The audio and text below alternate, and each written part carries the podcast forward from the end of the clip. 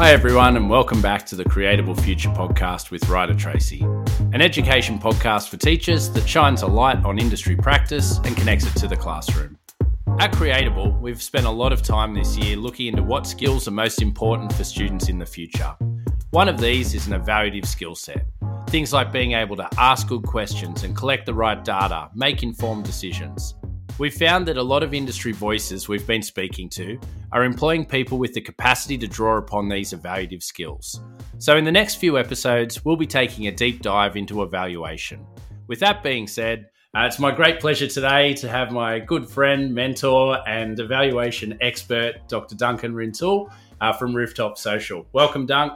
Thanks, Ryder. It's great to be here. To kick us off, could you tell us a little bit about Rooftop Social and your evaluation uh, expertise and experience? Sure. So I'm a social sciences guy by by training, uh, and I've worked in research and evaluation for government and for not for profits and for purpose organisations uh, for about twenty odd years. Rooftop Social is the little company uh, that I that I run, and people hire us when they want to understand something better to do some research, uh, or if they want to evaluate something, know how it's going, or, or if they want to plan how they're going to evaluate it, to do some sense making so they can make some decisions. Perfect. Well, who better to ask uh, about why evaluation is important? We at Creatable uh, have been spending a lot of time unpacking the skills for the future, and evaluation keeps coming to the fore. So we wanted to learn a little bit more about it. What, what evaluation is and how and how does it differ from other kinds of thinking is is maybe a, a good place to start. The idea of low order thinking and high order thinking is sometimes a handy on ramp here, uh, where evaluation sits next to things like analysis and creativity as as a type of high order thinking. And really, uh, what we're doing when we're evaluating is we're we're looking at something carefully and we're weighing it up. That kind of thinking then provides the fuel for creativity. So if I say this is good, then how do I protect it? If I say this isn't quite right, then how do I fix it? So protecting something or, or fixing something or whatever that might be, that's going to draw on all your creative juices. And, and the evaluation that you've done is going to equip you to, to do that and to do that well. So if if if I'm a teacher, what role does evaluation play for me? I mean, straight away, where my mind goes is you know student assessment data, but it's bigger than that, is what I'm hearing you say. Yeah, so I think um, evaluation obviously takes um, takes you into the the idea of evaluating your students and how are they going with their learning. But I think also as a teacher, you're evaluating your teaching. So when I see um, here's how Anthony's going, uh, then that also gives me information about well here's how I'm going supporting Anthony's learning. So I think there's two screens straight away. But then there's also a lot of um, there's a lot of weighing up that goes on as a teacher. There's lots of micro judgments that get made all all the time. There are going to be things in a school culture, like the systems, the processes that we've got, how we engage with our parents, how does how do I work with my stage partner? There's all sorts of process things that you could say. I think we need to. I think we need to pause. I think we should have a look at this. It's a fine line between being in a rut and being in a groove. We've been doing it this way for a while. Are we happy with this? If we are, let's keep on going. If we're not, how come? How do we want to do things differently? And then being able to have that continuous improvement cycle. I think that's probably where I'd put evaluation in the in the life of a teacher is going to be part of any continuous improvement cycle and it sits really obviously in the teaching and learning cycle yeah so in, informed decision making collect the information uh, ask the right question seems to be coming through, so I might push on you a little bit more there. But ask the right question, collect that information, reconcile it with what's going on and what I think should be going on, and then make an informed decision as part of that continuous improvement cycle. Is that a good playback? Sure, yeah, and and and I think um, within that, you don't want to assume that the decision that you make is the only decision you could have made, or that the decision you make is necessarily uh, is going to be guaranteed the best play. There's a there's a bit of trial and error when you're working with human beings. Teachers are human beings as much as parents are, as much as students are. Sometimes I take my inspiration from Disney movies. I was watching Frozen 2 the other day, and I can't remember exactly whose advice it was to whom, but the, the idea was when you can't see what's in front of you, what you have to do is the next right thing. That that may that may be Elsa. I'm going to go out on a limb and say that was Elsa, but but I, I could be wrong. But it's that that idea of try, like, can we try to work out what's the next right thing? We can't see we can't see four years into the future here, but we can work out what the next right thing is, and then we just watch it like a hawk. So we evaluate the situation that we're in, we evaluate what we've done in the past, and then we plan to evaluate the thing that we do next, so that we can keep watching, not assuming that every every everything that comes out of our gun is a silver bullet in fact, we know that most things ain't.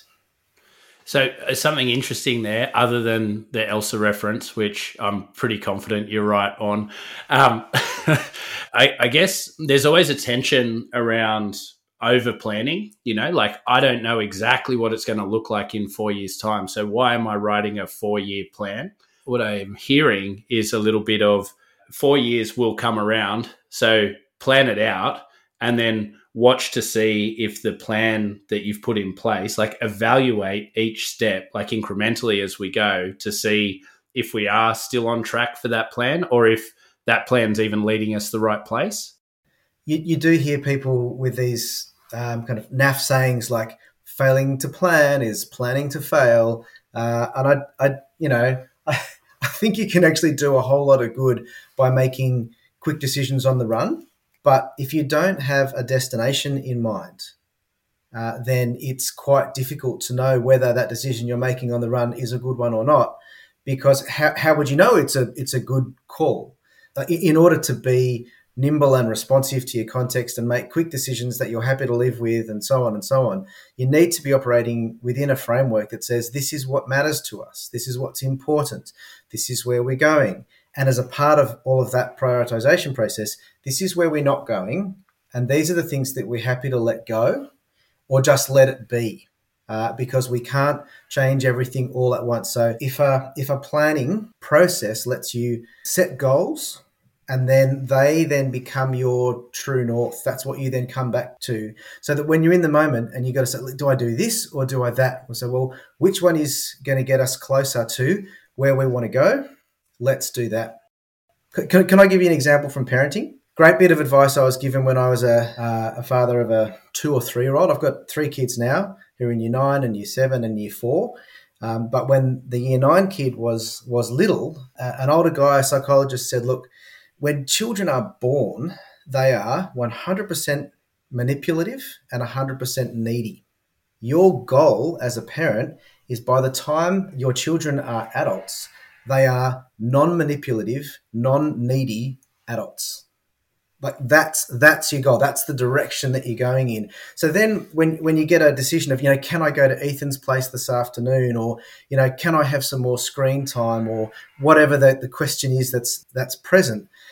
That quick check in does this align with what what am I doing here?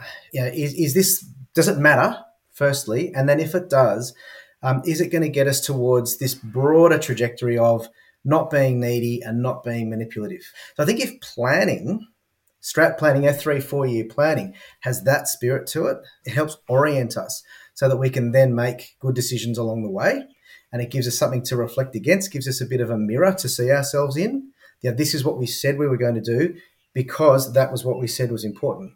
So now when we look at what we're doing, is it is it working? And when we look at what we said was important, is that still what's important to us? That that can change a little bit over time as well. So if evaluation is a part of those kinds of processes, then I'm in. Yeah, that makes heaps of sense. I, I think sometimes it felt like me anyway in some classrooms that you can get a little bit caught in the minutia of a process right in front of you. So I'll give you an example. Uh, I have to upkeep my data wall uh, with student assessment data periodically. And I feel like if my true north is to improve the confidence and ability of the students in my class to read, and I feel like for sure knowing where they're at and where to next and keeping that data is important. But if I feel like I'm spending more time entering the data than I am instructing the reading, and my true north is reading improvement, then maybe I need to evaluate the worth of my actions because uh, something interesting you said in that was you can't make all the changes simultaneously you know and and so maybe the reflection i need to make at that point is the action that I'm taking today the best thing for reaching my true north, which is improving reading outcomes, or is the thing I'm doing today getting me further from that goal? Oh, don't you? Absolutely. And so, so to to someone who's listening, thinking, "Oh, you've just told my story," like my data wall. I, I thought it would be a good idea because dot dot dot. But now, what I'm starting to see is dot dot dot so therefore, what I'm going to do about that is dot dot dot. And I think that little structure is is really helpful to be able to say when I when we embarked on this, the reason why we did it. That's that's really clear. So in your in your story there, the reason why I did this was because I thought a data wall would be a good way for me to keep track of my students' progress in reading. Why? Because I need to know where they're at and how and what kind of progress they're making in order for me to best teach them. What I'm starting to see is that my data wall doesn't help me with this. It does help me with that, and it doesn't help me with this. So therefore, what I'm going to do is I'm going to use it for what it's good for. A data wall is really not good for what ails me. So I'm not going to dismantle my data wall, but I'm going to I'm going to use it for what it's good for because now I know more about it um, but I'm not going to put too much pressure on it, and I'm not going to ask it to solve this kind of differentiation challenge or this adjustment challenge that I've got, or or um, this interpersonal uh, issue that's happening between these students over there. That's that's not what this tool is good for. And so those kinds of reflective cycles um, are, are really healthy to go on. I tell you what, what I find that that's interesting though is how lonely a process that can be if you're the only person doing that thinking. Like if I was in your situation there and I'm going through this like this moment of doubt about what's the value of my data wall, if I if I can talk to another teacher in my school or somewhere else who's also doing a similar kind of thing, then we can ask each other good questions. And sometimes it's not it's not until you ask somebody else a question you think actually that's a really good question for me to ask myself. Um, or uh, it's it's there, there's an aspect of your practice that you don't see because you're you're so familiar with it, you're so used to it that somebody else's fresh eyes on you and your fresh eyes on them, that's a very helpful context in which to engage in evaluative thinking. Yeah, so we we spent some time recently with Atlassian, and one of the things they spoke to us about when they were talking about uh, like collaborative problem solving was creating echo chambers. You know that idea that great minds think alike, but the full sentence is great minds think alike, but fools seldom differ. You know, so the idea that you know, if if I was in school, uh, I think the temptation to kind of cheat would be pretty high. You know, like I find my data wall. You know, here's the attendance of my students. There's a pattern that clearly says there's an attendance issue. Uh, but I find someone that's like minded with me and says, Oh, yeah, I understand why you've got that pattern uh, and we come to the same kind of conclusion, you know, uh, because I've asked someone who's got similar feelings to me or had similar experiences to me. So I guess the question is, do you have any any strategies for keeping fresh eyes or avoiding that echo chamber? Yeah, that's a great interview uh, that you've you've done um, previously with um, I think it was Dom from from Atlassian. So for those who are listening to this and haven't heard uh, haven't heard that one, I'd uh, recommend that I, I particularly liked the, uh, the, the comment about theatre. So I talked about collaboration theatre, something that's pretending to be collaborative, but actually it's not. You're just waiting for someone else to come up with your idea and then you green light it. And, and he also talks about innovation theatre. We could talk about evaluation theatre uh, in, in, in the same way, something that has all the trappings of, it looks like, you know, it sounds like, but actually when you crack it open, it's it's not really. It's more confirmation bias. It's a type of type of bias that that anyone can have. I, I, arguably, we all stray stray into it. Confirmation bias is where you you notice things that um, support the view you already have, and the things that challenge you, uh, they, they they're kind of like water off a duck's back. That's that's if it's a cold bias. If it's a hot bias, you know you're doing it, and you're intentionally setting up a process that's just going to confirm what you already uh, think. So I, I, I, think my first thing I would say is if you don't really want to engage in an authentic process of reflection and evaluation, then don't set something up call it evaluative and then just reverse park your your existing judgment into it and then go tick we evaluated. Because frankly that doesn't help anybody. And in fact it just besmirches the good name of evaluation.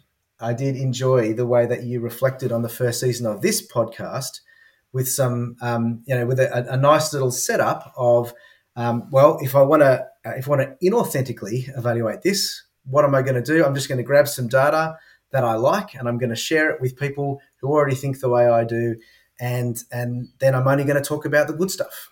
And so, like, if, if that's really all you have the um, the appetite for, don't call it evaluation because it's it's not.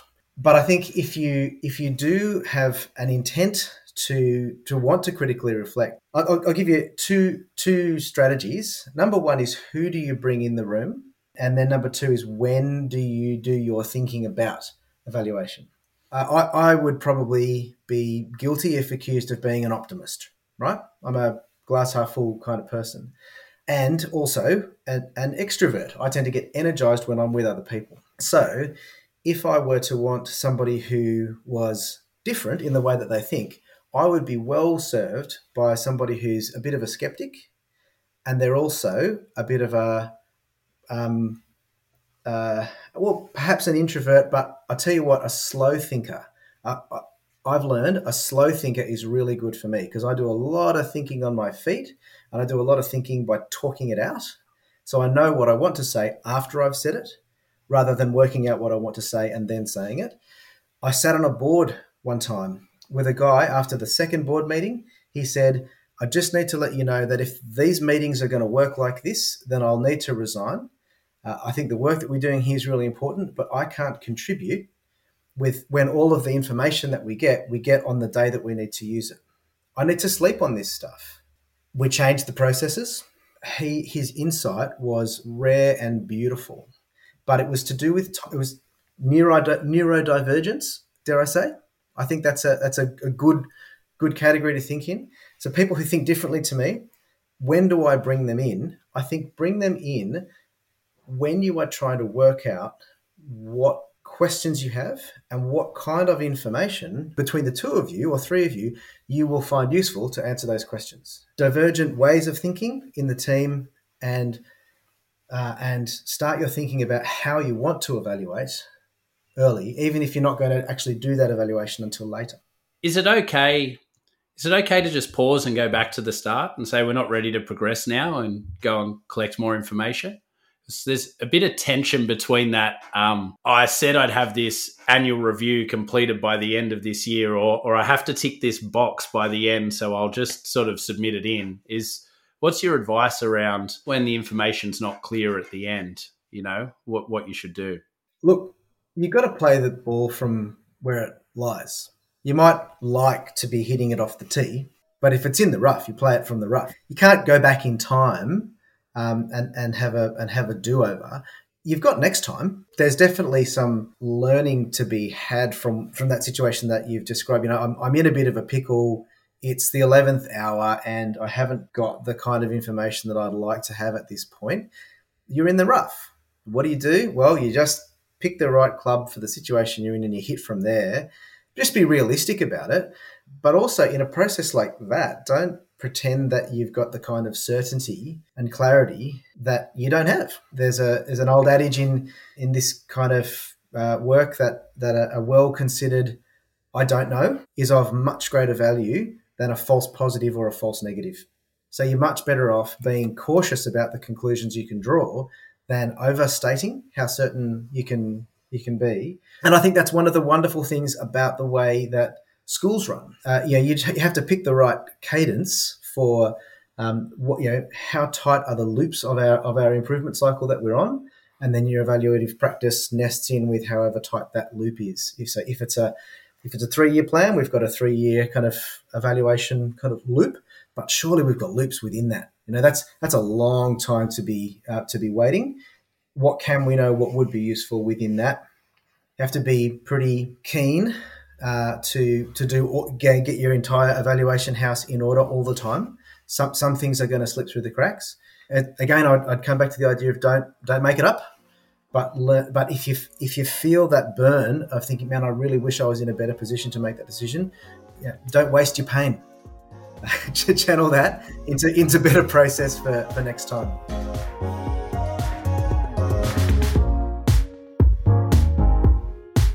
Talking with Dunk today, a few things resonated for me. The first was that evaluation is for everyone. So while we've been talking largely about how it's important for students in the future, it can also be applied to our teaching practice. The second was it doesn't have to be super heavy. Doing an evaluation and being evaluative are not the same thing. Each has its own place. And while not everyone will conduct a really formal evaluation, everyone will benefit from being evaluative. And the final thought when you evaluate things, they won't always go to plan. In reality, you can learn more from when things go wrong, so pay attention to the why, have clear outcomes, understand your true north, and approach it with an open mind. If you want to explore evaluation in more depth, we have five new courses available on our website for you to check out.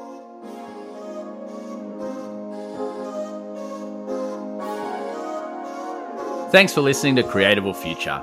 Leave us a review and let us know what you liked, what you didn't like, and what you'd like more of. Reviews help us reach more listeners so that we can keep bringing you more awesome conversations.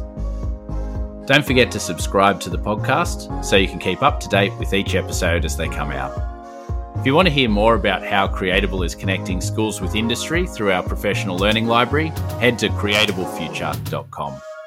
This episode was recorded on Darawal and Darug country. Catch you next week.